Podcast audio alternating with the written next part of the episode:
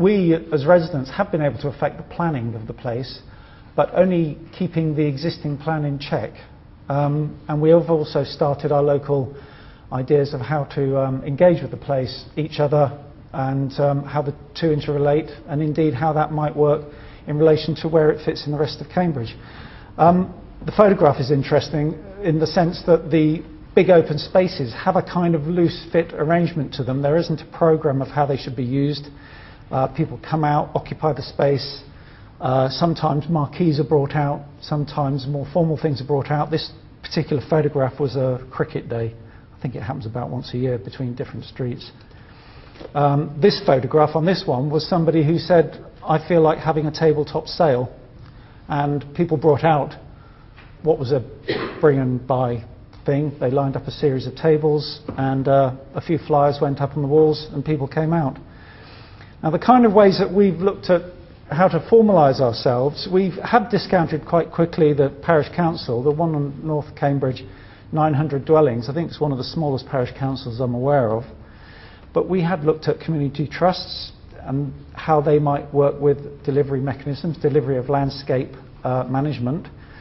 Um, if the attitude towards landscape management doesn't stay with the local authority through this, it may be that a trust happens. Um, there are associations going, but they're the wider residential associations.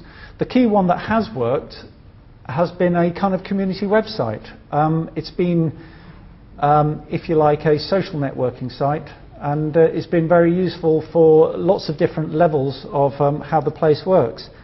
And a key policy for that website is this statement here. Um, and we wrote this into a policy for setting up the website.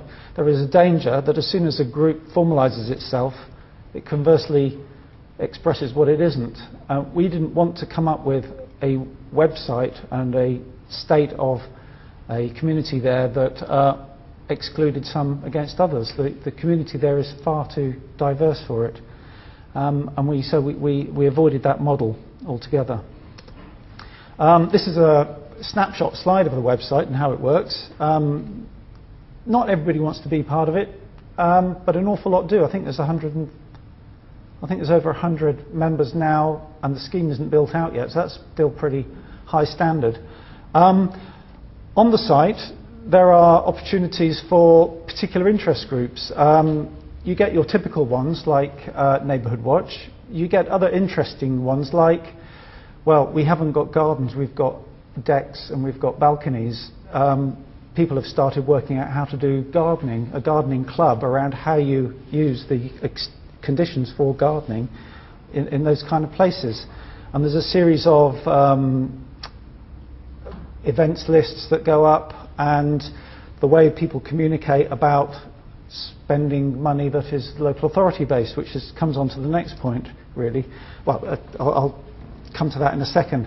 One of the things we noticed when the scheme was emerging, um, there are a couple of slides here that relate a little bit like to how Holly Street has panned out.